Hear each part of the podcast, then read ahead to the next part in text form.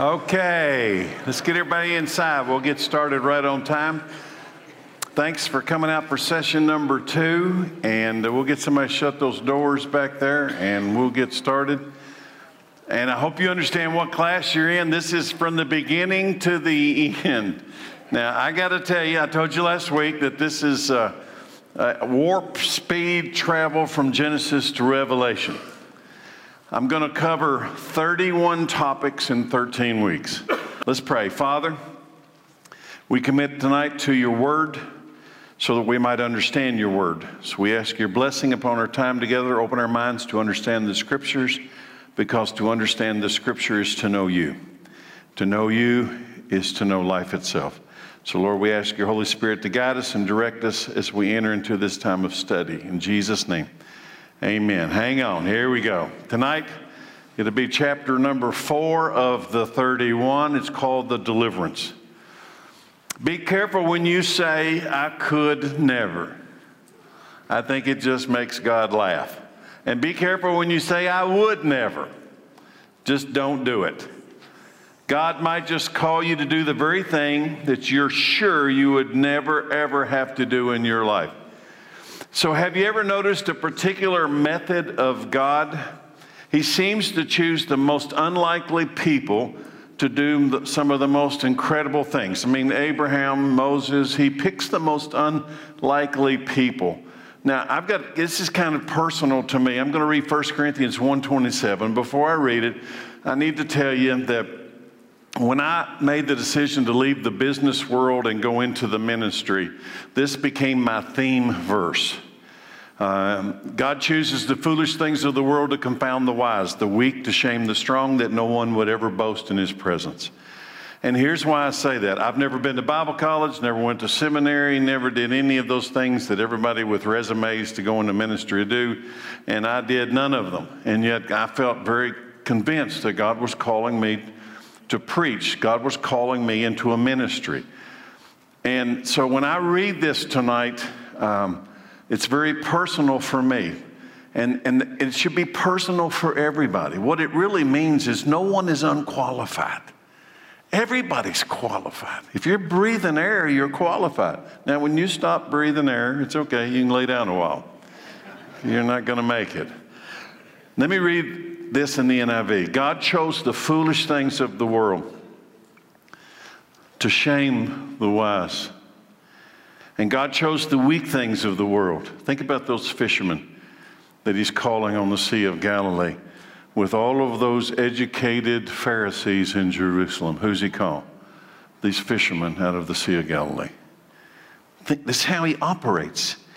He chose the lowly things of this world and the despised things of this world and the things that are not to nullify the things that are. And why? Why, why is that his methodology? So that no one may boast before him. You see, in my situation, just personally, I'm never going to ever be able to say it's because of my Bible college degree, it's because of that seminary teacher. I'm never going to be able to say that because why? Because I didn't have any of that. I know what it's because. It's because of the power of the Holy Spirit. It's because when God chooses, and He's looking for anybody and everybody, it's not got anything to do with me. That's just my story. You've got a story too. Everybody's qualified. So here we go in the story. God had already told the original Hebrew Abraham about the detail of this upper story plan. So, as we start tonight, two things I want you to understand. This entire 13 weeks is going to reveal that God's got this upper story thing. That's what his plan is in heaven. He plays out the upper story in the lower story. So, his upper heavenly story he actually controls what happens down in the lower story on the earth. That's the first thing. Here's the second thing. To understand history, biblical history, you've got to come to, you got to understand this foundation. Abraham is the first Jew. He's the first Hebrew. He's the first of the called out children of God. It begins with him. There's nobody before him. All right, it's him. He becomes the father of the children called the children of God.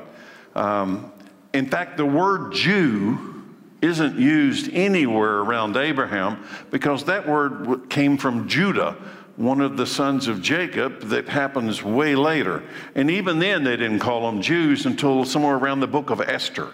You'll start hearing them referred to as the Jewish people, and that's because they're down in Judah. So, as we go through the story, when I, when I bring up Abraham, it's the beginning. It's the beginning of a group of people that he's calling out making them the chosen people through which he's going to create a, a, I like to call it a supernatural race of people called the children of God. They're the children of God. So he's already uh, given the details to Abraham. Genesis 15, 13. The Lord said to Abraham, Know for certain that your descendants will be strangers in a country, not their own, and they will be enslaved in that country for 400 years. Now, bear in mind that this announcement of God came to Abram. Abram's name will be changed to Abraham. It comes to Abram before he ever had any children. Now, how crazy is this announcement? He says, You're going to have kids and they're going to live in another land and they're going to be slaves in the other land for 400 years. And by the way, Abraham says, I don't even have any children. I don't even have one. So, how are you going to do all this when I don't have any? God's already announced it. There are no Jewish people. There are no Hebrews. And even though there are no Jewish people, there are no Hebrews, he's already determined that 400 years from now, that in the future, they're going to, they're going to be slaves in Egypt for 400 years. Does that tell you anything about the sovereignty and control of God? If you ever wonder if God is in absolute control or not, read this about the Exodus from Egypt. What's Exodus mean?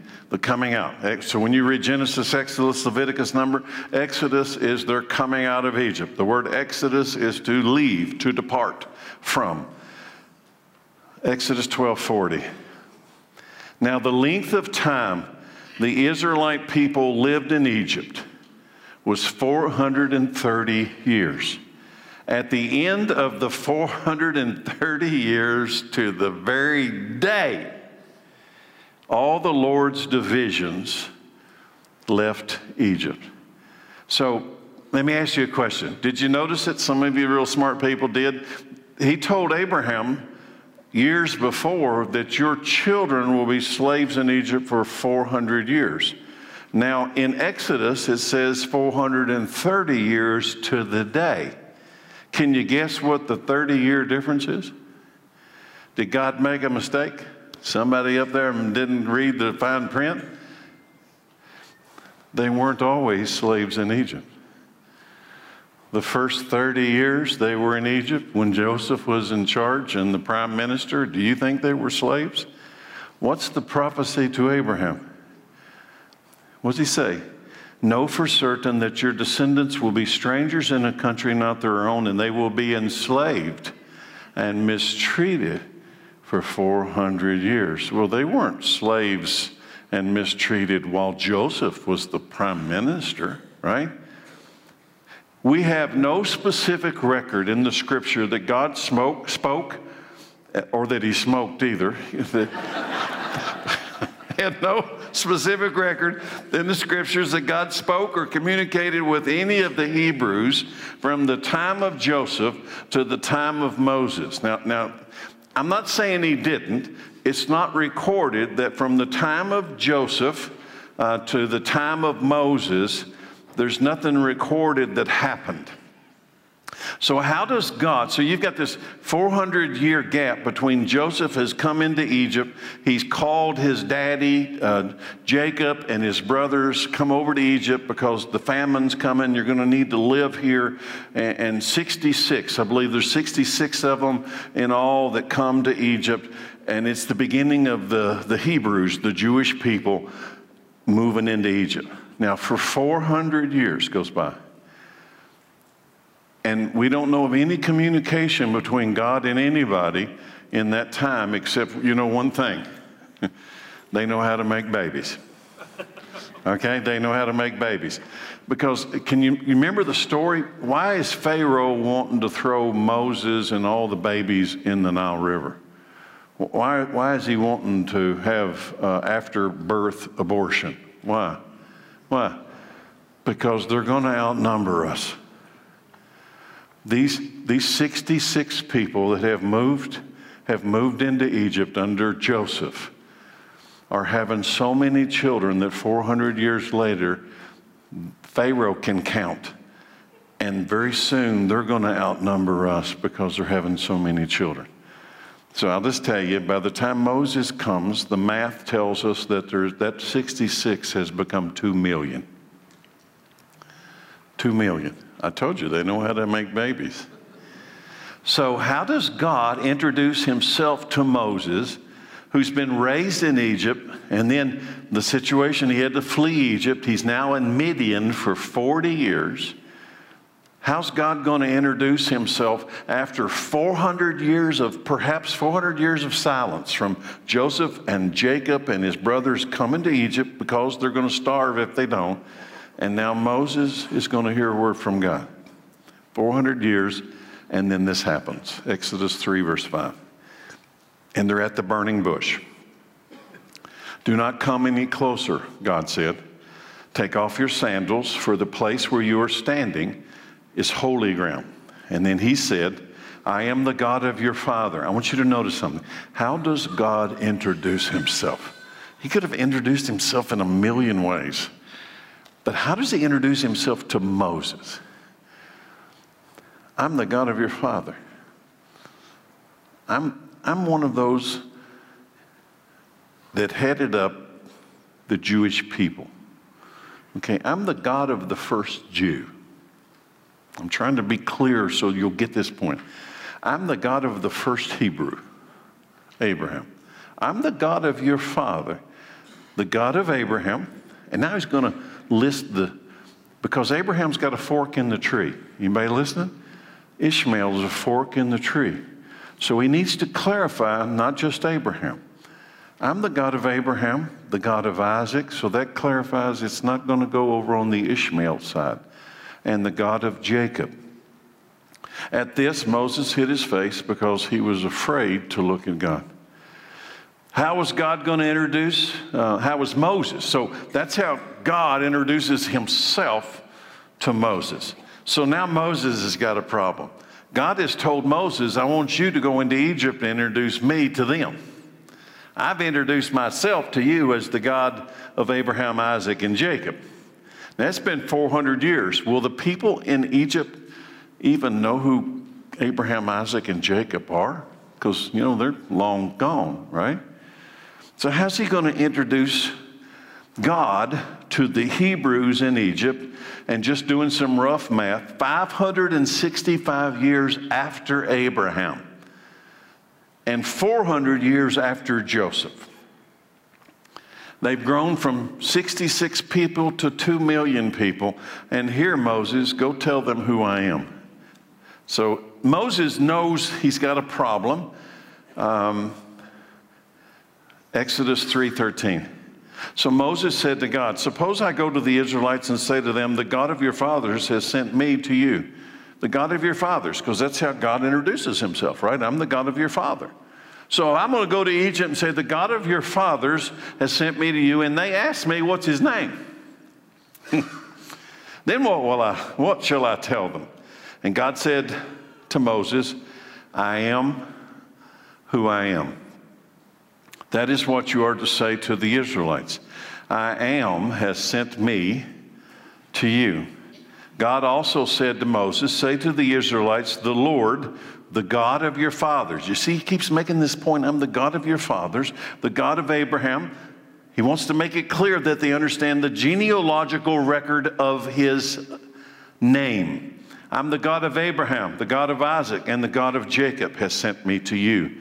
This is my name forever the name by which I am to be remembered from generation to generation. Let me just throw something personal in. When I'm praying, lots of times privately, I will say, I pray, I, re- I acknowledge you. You are the God of Abraham. You are the God of Isaac. You are the God of Jacob.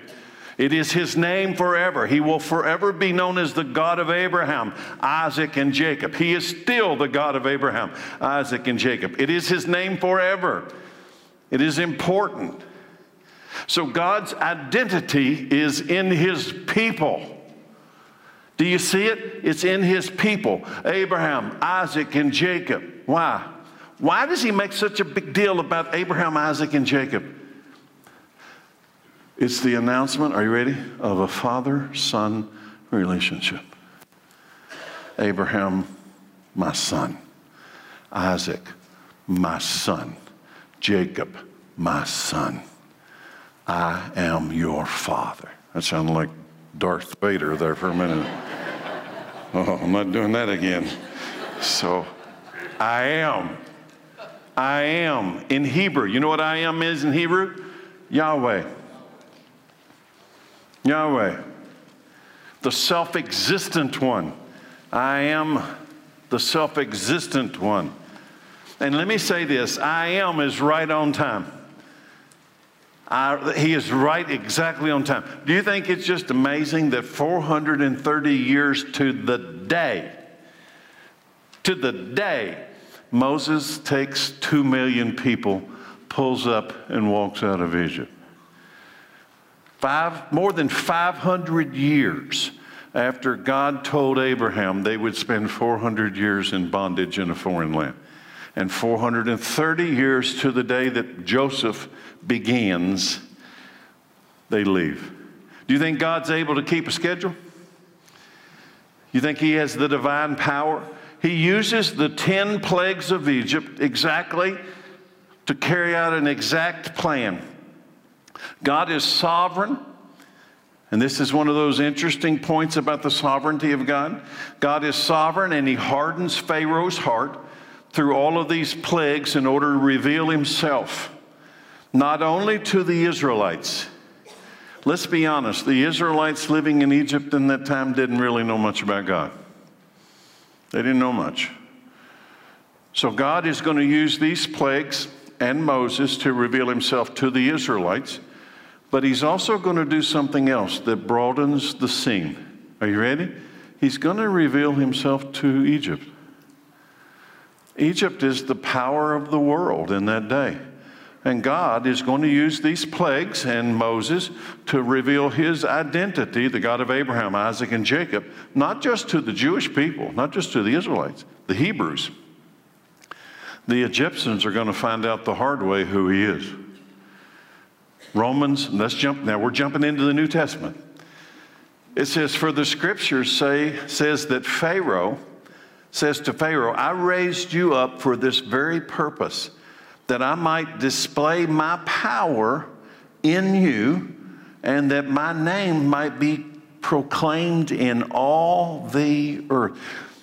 The reason Romans 9:17 in the New Testament says that Pharaoh was born by God's sovereign purpose to say no to Moses. That's a theological issue. He was born for God's design to say no to Moses. And every time he said no to Moses in those 10 plagues, God would reveal a different part of himself, not only to Israel, but he would reveal a different part of himself to the Egyptians as well.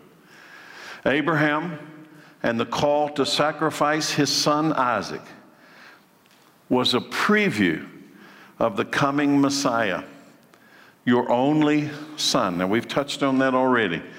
Uh, in Genesis, it was the woman's seed will crush the serpent's head. In Abraham's story, it's Mount Moriah and your son, your own, because you have not withheld from me your son, your only son. And God reveals his name. Yahweh Yireh, on the mountain of the Lord, it will, it will be provided. so here we go to Moses. In Genesis, listen, here's the big point the woman's seed will crush the serpent's head. In Abraham, your only son. In Moses, Moses and the final plague. In every one of these, Messiah, Messiah, Messiah. Do you see it? The woman's seed in Genesis 3. In Abraham's story, the, your only son, your only son is going to go to Moriah. Your only son is going to go to Moriah. the only Son of God, Jesus, goes to Moriah 2,000 years after Abraham. Do you see it? The Bible is declaring in the Old Testament, in Genesis and in the Abraham story, Messiah, Messiah. So, what about Moses? So that's, that's Adam and Eve, and, and, and now you got Abraham. What about Moses? The final plague. Now, now, it's more than the final plague. I could give you a bunch, but the big grand finale is the final plague, would be another preview of the coming of Messiah. The sacrifice of the one and only Son through the Passover, the woman's seed of Genesis, the only son of Abraham on Mount Moriah, now becomes the lamb's blood over the door in Egypt in the last plague. Why is there blood over the door in the last plague? Why? Because death's coming. And you can only escape the death of God's wrath in Egypt by the blood of the Lamb, the Passover. Exodus 12 21. Before I read it, do you see it? I make a big deal out of this because I have said in the beginning, every one of all the Old Testament reveals Messiah. He's in there. You just got to know where he's at. In Genesis, he's the woman seed that crushes the serpent head. In Abraham, he's the, the, your only son on Mount Moriah. And now he's the Passover lamb when death comes to take its vengeance. Verse 21. By the way, it's the final plague. What's the next to the last plague? Darkness. After the darkness covered the land, this comes. Then Moses summoned all the elders of Israel and said to them, Go at once and select the animals for your families and slaughter the Passover lamb. Let me ask you, how many Passovers had they celebrated before this? Zero. There were no Passovers. This is it. This is when Passover begins. This is the Passover. This is its original. Uh, select an animal for your families and slaughter the Passover lamb. Take a bunch of hyssop, dip it in the blood in the basin, and put some of the blood on the top and, and on both sides of the door frame. Of, he's talking about their house. Not one of you shall go out the door of his house until morning. When the Lord goes through the land to strike down the Egyptians, he will see the blood on the top and sides of the door frames and will pass over that doorway. And he will not permit the destroyer to enter your house or strike you down. Do you see it? Messiah in Genesis. Messiah with Abraham on Mount Moriah. Messiah, look at that last sentence. Messiah will not permit the destroyer to enter your house and strike you down. What? What? The blood of the Passover lamb. We began the story in week one with Adam, sin, and death. In the lower story, in this lower story scene, we see Egypt as a picture of the world full of sin and slavery, struggling to keep God's people in bondage for 400 years. Before I can continue, you got to be able to see this scene. In the lower story, where all people live, there's a spiritual war taking place. Egypt is that spiritual um, template, they are that spiritual picture. Sin is bondage, sin is slavery. These, these two million Jewish people that God claimed to be his children are in slavery, in bondage for 400 years. So he sends a deliverer to get them, Moses. Moses is a shadow, a reflection, a preview of Jesus Messiah. Why? Because what, how does Moses finally get them out of Egypt? What's the last plague that Pharaoh says, I'm done, get out of here? the Passover lamb. When death entered and took the firstborn of all the Egyptians. It's the final scene. Jesus is that Passover. He, he's, the, he's the deliverer that breaks the bondage of slavery, which is sin. How are you going to get your sins forgiven? It, let me back up to, to Genesis. What caused the sin of Adam and Eve? What caused the death of Adam and Eve? I said it wrong. What caused the death of, why did they die? Old age? They didn't die of old age. They died of what? They died from sin. Sin equals death. What would happen if you could deal with sin? If sin, if it's a mathematical equation, if sin equals death, then what would happen if you could erase sin? You would erase death. So, how can you erase sin? How do you break the bondage of sin from God's perspective? Egypt is a picture of sin and bondage. How do you break the bondage? How did Moses, the deliverer, break the bondage so they can go to the promised land, so that death would pass over and not get you? How? How? The blood of the Lamb. Jesus is all of those. He breaks the, he's the deliverer. He breaks the bondage of sin and death. He comes and picks you up, takes you through the wilderness, takes you to the promised land. He is the revelation of the Passover lamb. God's upper story plan is to redeem the world from slavery and sin by the perfect lamb. But here's the deal. Are you ready? You must leave Egypt. You must leave Egypt. You cannot stay in Egypt. You cannot stay in Egypt when you meet the deliverer. That's why we talk this word repentance. Repentance is to turn away from sin, turn away from Egypt. Get out of Egypt. You got to get out of Egypt to get into the wilderness, to get into the promised land. In, the, in this lower story in Egypt, only one thing would make the death angel pass over your house the blood of a spotless lamb. Only one thing can fix slavery and bondage today the blood of the lamb. Let's go to the New Testament. By the way, New Testament also means new covenant. The word testament and covenant are interchangeable words. So when I say New Testament, New Covenant, it's a new promise. In the New Testament, it says, How much more then will the blood of Christ, not, not the blood that you had to put over a door of your house. How much more then will the blood of Christ, who through the eternal Spirit, there's the Holy Spirit, offered himself unblemished to God, cleanse our consciousness from acts that lead to death so that we may serve the living God. We have, you know what Hebrews tells us? We have so many better promises than Abraham, Isaac, and Jacob. What God offered the church in our age is so much better than what they had. Understand that? It's great. And the Hebrew says we have more precious promises.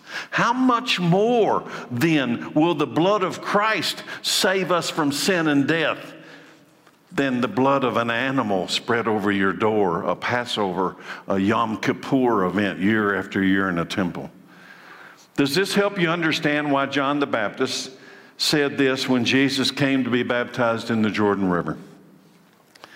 The next day, John 129, the next day, John saw Jesus coming toward him and said, Look, the Lamb of God who takes away the sin of the world. Why did he? Why did John, a man, look at Jesus walking toward him and say, Behold the Lamb of God who takes away the sin of the world?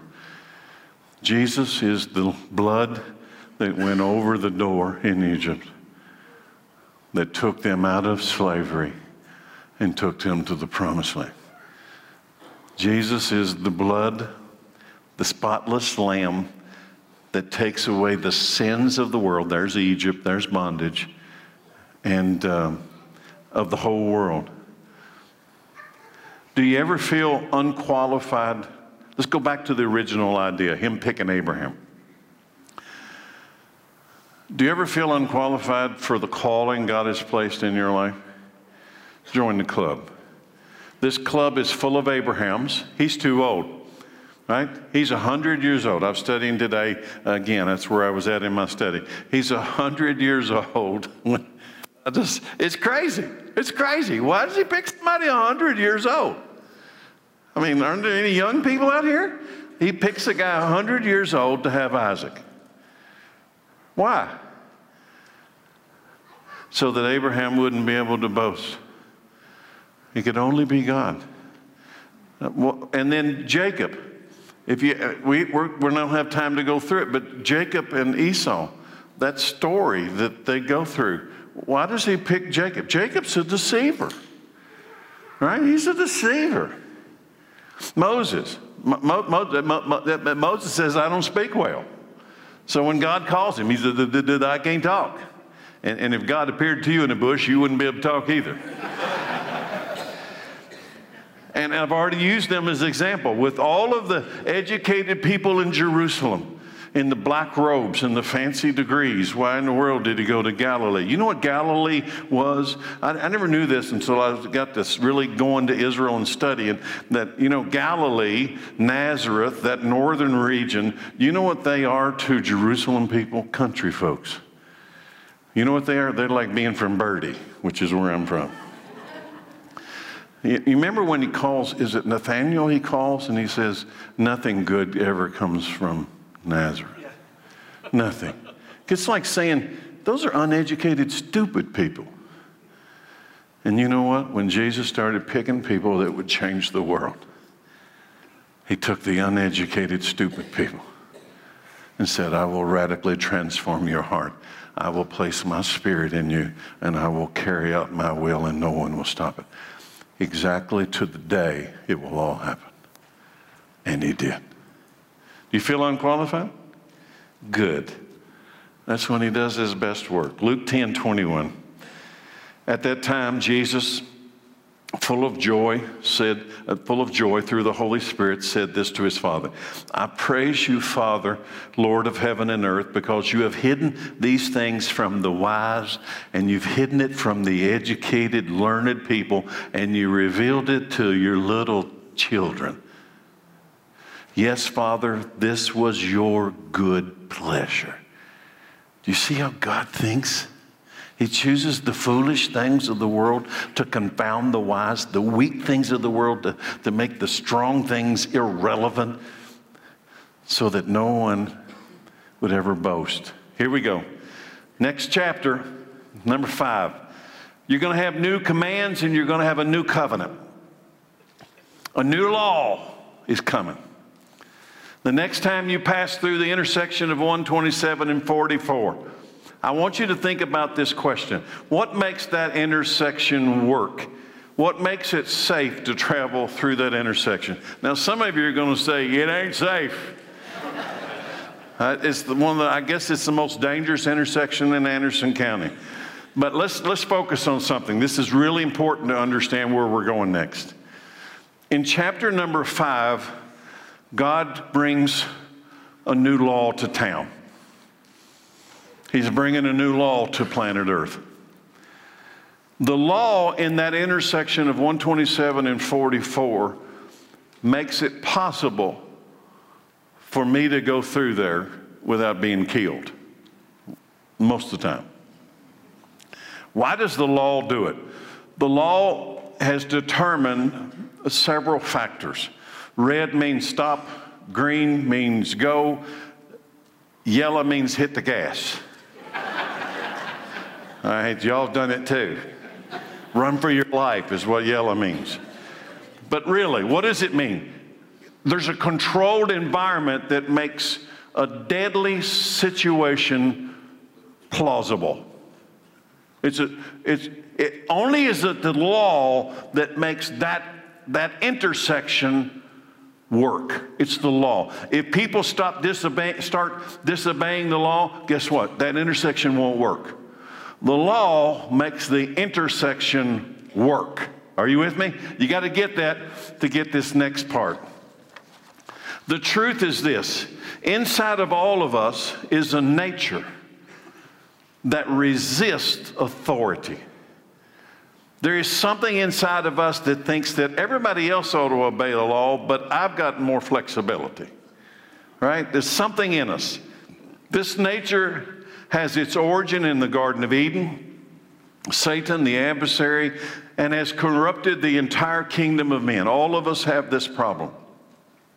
So, sin and rebellion against the will of God, sin and rebellion against the laws of God is what started all this. What was it? Don't eat that tree. Right? It has caused a separation to come between God and His ultimate creation. So I want you to think about this. I'm trying to make this where you can visualize something. God lived with Adam and Eve in the garden, they could intersect each other without any trouble. Adam walked with God in the cool of the day. They could cross paths, everything was fine, no wrecks, everything's fine. Why? Because there was a law. There's a law in the garden. Everything you are free to do except one. There's a law. When the law was broken, the intersection stopped functioning. Adam, you must leave. You cannot intersect with me anymore in the garden. You will have, because the law is what made you and I be able to cross paths. And we can't cross paths. He sets up a guard at the gate. Adam's on the outside looking in. Stay with me.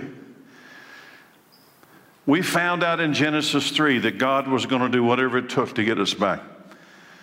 Get us back. He wants us back into His presence. So, Moses, we're going back to Moses. Moses is going to be, he's going to receive the law. So, there was a law in the garden, right? Not a lot of laws between Moses and um, the garden. So, here comes God, and he meets with Moses, and what's he give him? He gives him the law. It's, it's 10 commandments and 613 rules. 10 commandments and 613 do's and don'ts.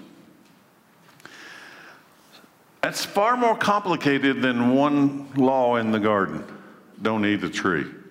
It's gotten way more complicated. Why do you think why do you think he's going to give Moses a law on Mount Sinai? He wants to come and live among his people again. But the intersection will be crowded. And there's not just two people in the garden. And for God to live with his people and them to be able to cross paths on the earth, he needs to set up some laws. It's a revelation of God's incredible plan to come and live among his people. God was going to reveal to Moses on Mount Sinai his plan to come down and dwell among, in, in the presence of all the people that he was gathering as a great nation. He promised an oath to Abraham 500 years earlier. So, how will this intersection be made safe? Deuteronomy 7 6. For you, Moses and Israel, are a people holy to the Lord your God. The Lord your God has chosen you out of all the peoples on the face of the earth to be his people, his treasured possession. God picked Abraham and Isaac and Jacob, and he's going to create the sons and daughters of God, his treasured possession. So I'm going to ask you again if God's going to come down now and live among his people, he's going to come down and live among his people. How's it going to work? They're going to intersect each other. How, how's it going to work? The law. God told Moses that there were three things that must take place for God to come down and dwell among his people. Now, this is the simple version, okay? Three people Number one, laws would have to be established as to how Israel would treat God and treat each other. If you want me to come live among you, I'm going to have to make a law, some laws about how you'll treat God and how you'll treat each other. Number two, God will need an appropriate place to stay when He comes down. Y'all with me? Number three, the sin of Israel must be atoned for, must be paid for before He would enter their presence. So, what's number one? Well, number one, laws. The Ten Commandments are rules for human behavior. They are laws that allow the intersection to function without us crashing into each other. Exodus 20. Now, I'm not going to go through all of them. You can read them. Hopefully, you know what they are. I do want to point out something. Have you ever noticed that the first two are specifically about idolatry? No other gods but me. But really, the point I want to make right now about the intersection is this the first four are how we are to respond to Him, the next six are how we're supposed to respond to each other. You ever see it like that? So, how's the intersection going to work with God moving down here? Laws have to be put in place. The first four laws are this is how you're going to treat me.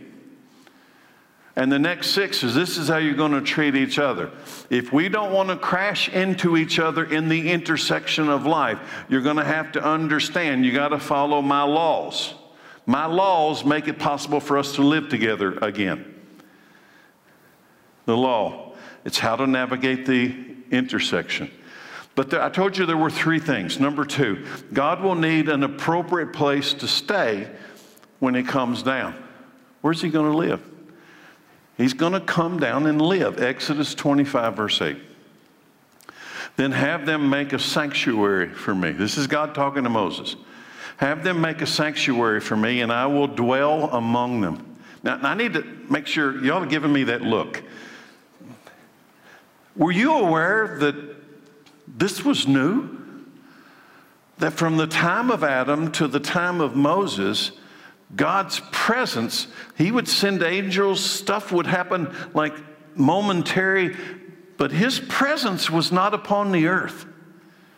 He, he's, he's not, this is the first time that He gives anybody the opportunity to experience His presence, not individually, but as a people. As a people. I'll come live among you, your whole people. Now, when this happens, there's two million of them. Okay, it's two million people men, women, children. I'm gonna, I, I want to come live with you all. There's got to be laws. And number two, have them make a sanctuary for me, and I will dwell among them. Make this tabernacle and all its furnishings exactly like the pattern I will show you. In other words, who designed it? Did Moses and some guys get together and say, let's make a place for God? No, no, no, no, no bad idea. God says, I'll, I'll tell you what it'll take for me to come down and live with you. Make it like that. And what was it? Come on, what was it? It was what we call the tabernacle. It was a tent, the tent of meetings. Why was it called the tent of meetings? Because it would be the place that man would meet with God. Laws had to be in place before he can come a, a, sanctuary has to be in place, the tabernacle. Now, eventually, when they get to Jerusalem years later, it would be a permanent building, the temple. What's the third thing? Sin must be atoned for. Somebody's got to pay the sin debt. What?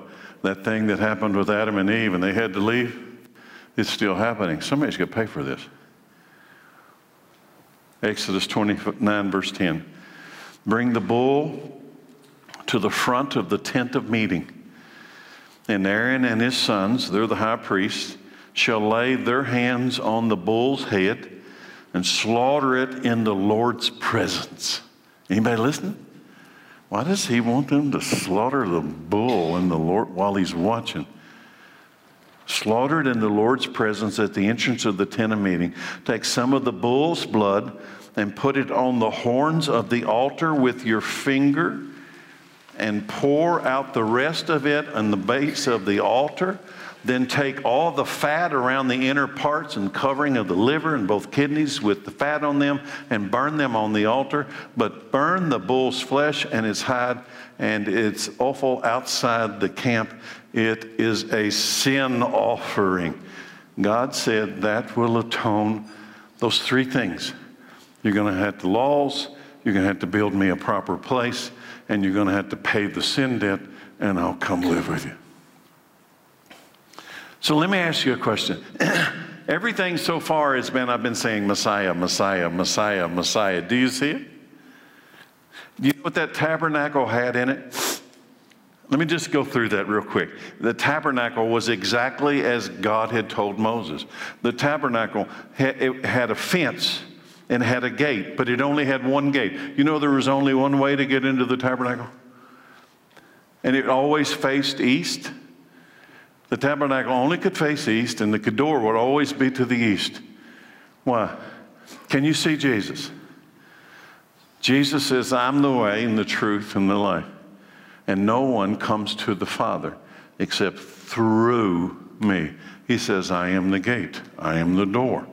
So we see Jesus. What about when you walk in the gate? As soon as you walk in the, the door, the gateway to the tabernacle, you'll see a bronze altar. It's where they burnt the offerings. Blood must be spilled before you could go any further. Any further means the further you go through the gate, the closer you get to the presence of God. He's behind the curtain. But the first thing you face when you come in the gate is the bronze altar. What's it for? It's the shedding of blood. It's the sacrifice. It's where they would put the bull and burn the offering, the blood.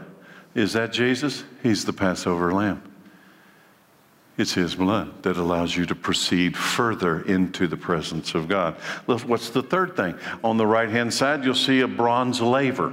A laver, it's like this container that holds water. It's for the priest to wash with. It's the cleansing, it's the picture of spiritual baptism. What is it that, that Jesus, he's the, he, he's the one that washes our sins away. He's the one that cleanses us. So you get into the holy place, not the most holy place. You open the holy place and you've got the lampstand. Do you see Jesus? A lampstand. He says, I'm the light of the world. What a coincidence. And then you see the table of showbread. And you see Jesus, he says, I'm the bread, the manna that came, I'm the bread of life that came down from heaven. And then you see the altar of incense the altar of incense, which represents the prayers of the saint, the prayers that go up to God. you know, the Bible says that Jesus intercedes between us and God, that he prays, intercedes for us. Jesus, Jesus, Jesus, Jesus, Jesus, Jesus. What's it all revealing? The Messiah. But it gets even bigger. There's a veil that separates the holy place from the most holy place. Do you know what happened when Jesus is on the cross? he cries out in a loud, loud voice, Eloi, Eloi, lama sabachthani, which means, My God, my God, why have you forsaken me? And when he breathed his last, the, last, the veil of the Jerusalem temple, by that time it's not a tabernacle, it's not a tent, it's a real temp, it's a big building with a very thick curtain. And that curtain tears from the top to the bottom. Doing what? The Passover lamb has made a way for you to get to God. He made a way for you to get to God. You'll never get to God except through Him. He is the veil. There's no other way. And inside that curtain of the most holy place is the Ark of the Covenant. It's the mercy seat. Jesus, is He the mercy seat? it is His mercy that has opened that curtain. There was two cherubim over the mercy seat. But really what I want you to get out of the ark is this. It's the throne of God. It's his throne. One of these days, Jesus is going to come back. He's going to go into Jerusalem and he's going to take his seat on David's throne and he will assume control of everything. All power, dominion, and authority will belong to him. It is the throne of God. Inside the ark, that chest, were three articles. Three articles. Can you name them? Aaron's staff, what? The law, the stone tablets, and a jar of manna. Jesus, Jesus, Jesus. The most amazing one is Aaron's staff. Aaron's staff is a stick, a dead stick that budded and produced almonds. That, that was the original Aaron. That's why they put it in there. What? How is Jesus a stick? On the cross, a wooden cross, he dies. A dead stick that came to life and bore fruit. Jesus, Jesus, Jesus. What's the other thing? The stone tablets? Jesus is the law of Moses. He is the law. And the last thing is manna. He's the bread of life.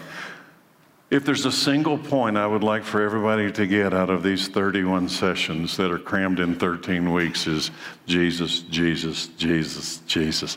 The entire Bible reveals one name Jesus.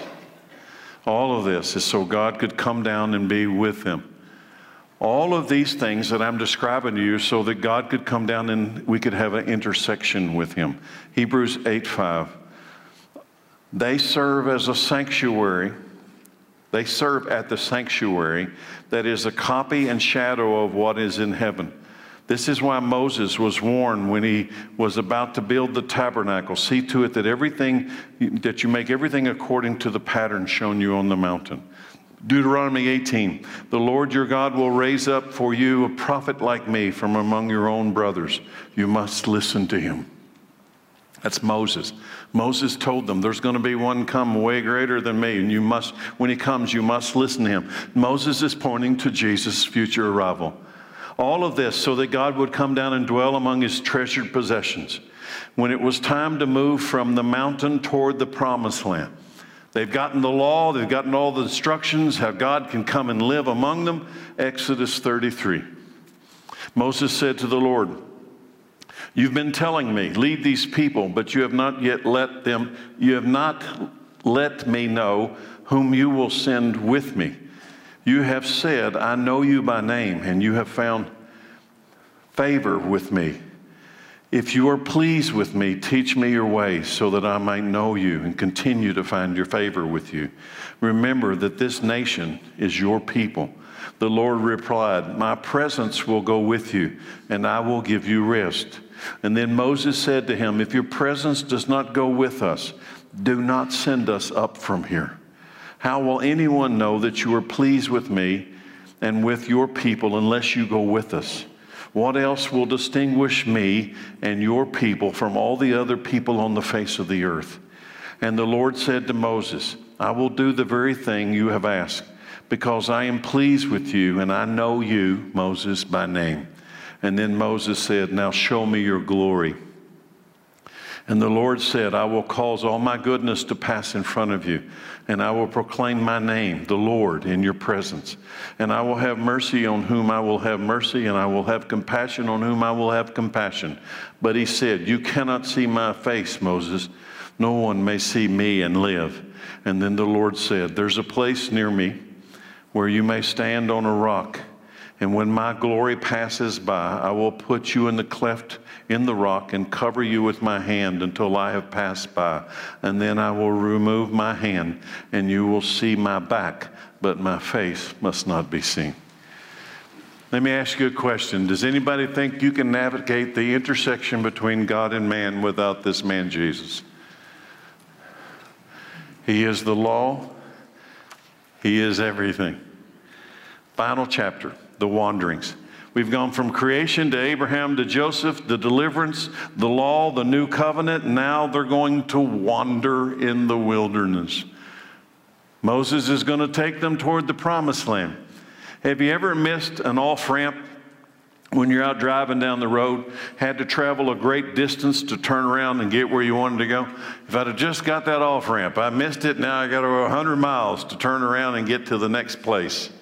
The journey from Mount Sinai to the promised land should have taken only a month or two. One, one part in the Bible says it should have taken 11 days, but it ends up taking 40 years. It took 240 times longer than it needed to. Wow. So close and yet so far. For many people, this will be their story as it was the children of Israel. Let me put it like this Interesting to me, I covered some of this last Sunday. Many will die in the wilderness just outside the promised land. It's so close. Many will die in the wilderness this close to the promised land. The children of Israel spent about a year in the area near Mount Sinai building the tabernacle, establishing the priesthood, learning how to live in this new life as the children of God under the law and His presence and all of that. Remember, they had spent their entire life in the land of Egypt. They had been, they never knew what it was not to be a slave. Their daddy was a slave, their granddaddy was a slave. That's all they knew was slavery. All they knew was bondage. And now their freedom has brought some difficulties which ignite the rabble. Be careful when you ignite the rabble. Numbers 11, verse 1. Now the people complained about their hardship in the hearing of the Lord. And when he heard them, and his anger was aroused. Then fire from the Lord burned among them and consumed some of the outskirts of the camp. And when the people cried out to Moses, he prayed to the Lord, and the fire died down. So that place was called Taberah because the fire from the Lord had burned among them. The rabble with them began to crave other food. And again, the Israelites started wailing and said, If only we had meat to eat. Not a vegetarian in the crowd. If only we had meat to eat. We remember fish we ate in Egypt at no cost. Also, cucumbers and melons and leeks and onions and garlic. But now we have lost our appetite. We never see anything but this manna you know what manna was? God's bread of heaven. Moses becomes stressed out at all the complaining and whining, and God sends meat. Oh man, did he send meat. Verse 18 Tell the people, consecrate yourselves in preparation for tomorrow when you will eat meat. How many of them are there?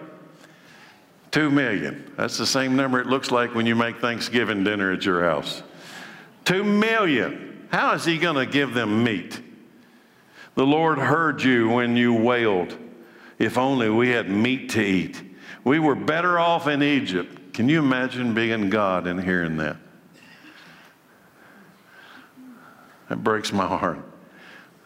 They had never known anything but bondage.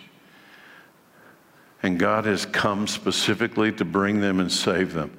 And what did they say? We were better off in Egypt. Oh, rebel heart. Now the Lord will give you meat and you will eat it. You will not eat it for just one day or two days or five or 10 or 20 days, but for the whole month until it comes out of your nostrils. You ever had quail come out of your nose? It's not fun. And you're going to loathe it because you have rejected the Lord who is among you. You see, God solved the real problem. It's not about your dietary condition you have rejected the one leading you to the promised land. And have wailed against him saying we did why did we ever leave egypt? But moses said here i am among 600000 men on foot. So if some of you are wondering where do you keep getting that 2 million number? There were 600000 men above the age of 20 do the math. Count the women and the children and what you come up with i will and we're here, I am with 600,000 men on foot, and you say, I'll give them meat to eat for a whole month? Would they have enough if flocks and herds were slaughtered for them? Would they have enough if all the fish in the sea were caught for them? And the Lord answered Moses, Is the Lord's arm too short, Moses?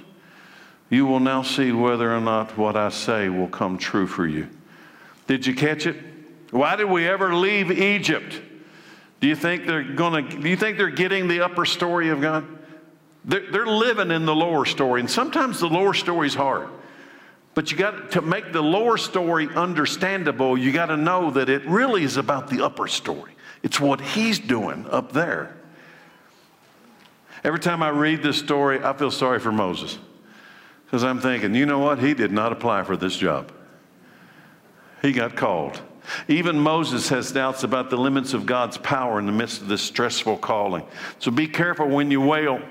Be careful when you whine about something. You might get it. And remember, everybody remember when I read this next part, they are this close to the promised land. This close. And many of them, are you listening?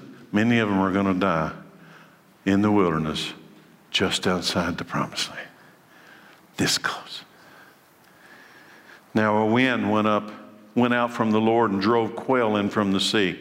It brought them down all around the camp to about three feet above the ground, as far as a day's walk in any direction. All that day and night, and all the next day, the people went out and gathered quail No one gathered less than 10 homers. I looked at the equivalency today 10 homers is 50 bushels. That's a lot of birds. And then they spread them out all around the camp, but while the meat was still between their teeth, and before it could be consumed, the anger of the Lord burned against the people, and he struck them with a severe plague. Therefore, the place was called Kibroth because there they buried the people. Is anybody listening? They buried the people who craved other food. They died in the wilderness just outside the promised land. This scene describes the heart condition of man when it comes to a relationship with God. Even Moses' brother and sister eventually began to complain against Moses. And by the way, don't look down on these newly freed slaves, for this heart condition still exists in everybody, all of us today. Finally, this huge mass of people reached the Jordan River and they chose 12 men to spy out their destination land, Canaan the land that flows with milk and honey, the promised land, the same topic I covered this past Sunday. It's called the Promised Land because God started this story some 650 years earlier with a promise to a man named Abraham. Twelve spies will spend 40 days checking out their new home, and wow, was it awesome, except for one problem giants live there. Verse 38. But the people who live there are powerful, and the cities are fortified and very large. We even saw descendants of Anak there. Those were giants, by the way. We saw the Nephilim, another group of giants there. The descendants of Anak came from the Nephilim. We seem like grasshoppers in our own eyes, and we look the same to them. Go down to verse 30. Then Caleb silenced the people before Moses and said, We should go up and take possession of the land, for we can certainly do it. That was it. God used their own words and actions against them. One year of wandering in the wilderness for every day you spend spying out the land that I promised to give you. I've learned a valuable lesson in my life. It's not just about the destination, it's about how you look at the journey itself. Numbers 26. The total number of men of Israel was 601,730. Two people made it. Does that sound positive to y'all? Do we serve a different God than the God of Moses? No. No.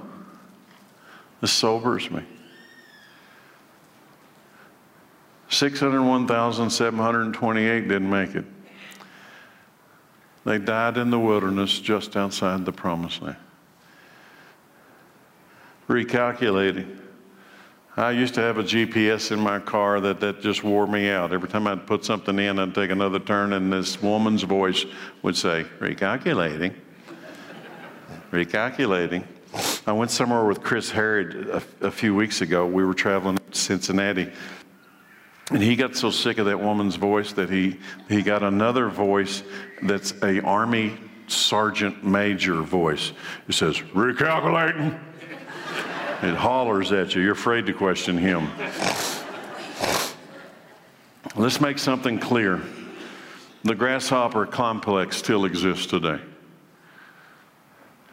They said that we can't take it because we look like grasshoppers compared to the task that God has given us. God promised them the land. And they died in the wilderness and never got the land, never got the promise. The grasshopper complex is real. Follow the GPS, God's positioning sensor. God's positioning sensor. Trust Him. You won't know how to get to the promised land without His divine GPS. Jesus is God's GPS. Right now, each of us are on a trip, and in some ways, similar to the children of Israel. We've been set free from the bondage by our deliverer, Jesus. But I've got to tell you, everybody listen to me. It's the last word. Get out of Egypt and don't look back. Egypt is a picture of sin that leads to death. Get out of Egypt. That's repentance when you turn around and you face God and you turn your back on Egypt and you start walking and face the giants. Just face them. God's promises are sufficient. He told us to follow him through the wilderness and he'll get us to the promised land. Matthew 7 14. Jesus says, Small is the gate and narrow is the road that leads to life, and only a few will find it. Why do you think he said that? Because 601,728 people didn't make it. Our deliverer will come to set us free. I believe in the soon return of Christ. And I believe he's trying everything right now to make the bride ready. And for the most part, the bride is not ready. She is distracted. The events in the Middle East, this, this thing in Turkey and this thing in Syria, just another sign. I heard this afternoon 12,000 people died in an earthquake. This afternoon there was an earthquake in northern Israel. There's earthquakes everywhere. Yes, there and all of them are signs leading up to one giant great event that will culminate when Jesus comes back for his church. And I just keep seeing that number 601,728 people were just this close to the promised land. And what kept them out is they did not believe and trust in God's word. It's yours. It's yours. By the Passover lamb, it's yours. It's yours. The promised land is ours. I hope you're ready. Sammy convicted me before I started tonight. He said, Last week you didn't offer an invitation. So tonight I'm not going to do anything fancy, but I'm going to stay up here after everything is over. I offer you an invitation. I don't know what this series does to you, I don't know what the Holy Spirit's doing to you. But I'll just ask you this question If Jesus comes tonight, he comes tomorrow morning for his bride to take them to the promised land. Are you, are you going? If your answer is, I don't know, you'll remain here. You'll remain here. Faith is being sure of what you hope for and certain of what you cannot see. Sure and certain is not, I don't know. It's not faith in me. It's not faith in my, my abilities or something. It's faith that He is sufficiently able to keep His promise. And the blood of the Lamb has cleansed me from sin, and death will pass over me, and so will the tribulation. It's a serious time. It's not time for games. It's time for people to be sincere in their faith because there was only two people out of that entire horde of men that went into the promised land. Father, thank you for your word. Thank you for the blood of the lamb, the Passover lamb that made a way for us to get out of Egypt. None of us can get out of Egypt. But the blood of the lamb's opened up this door. The veil's been torn. We can access you. We can live in the intersection of your presence because of Jesus. Father, open our eyes to see, our ears to hear, our hearts to obey you. If there's anyone here tonight that needs to make a decision about you, may they do so now before it's too late. In Jesus' name, amen. Thank y'all.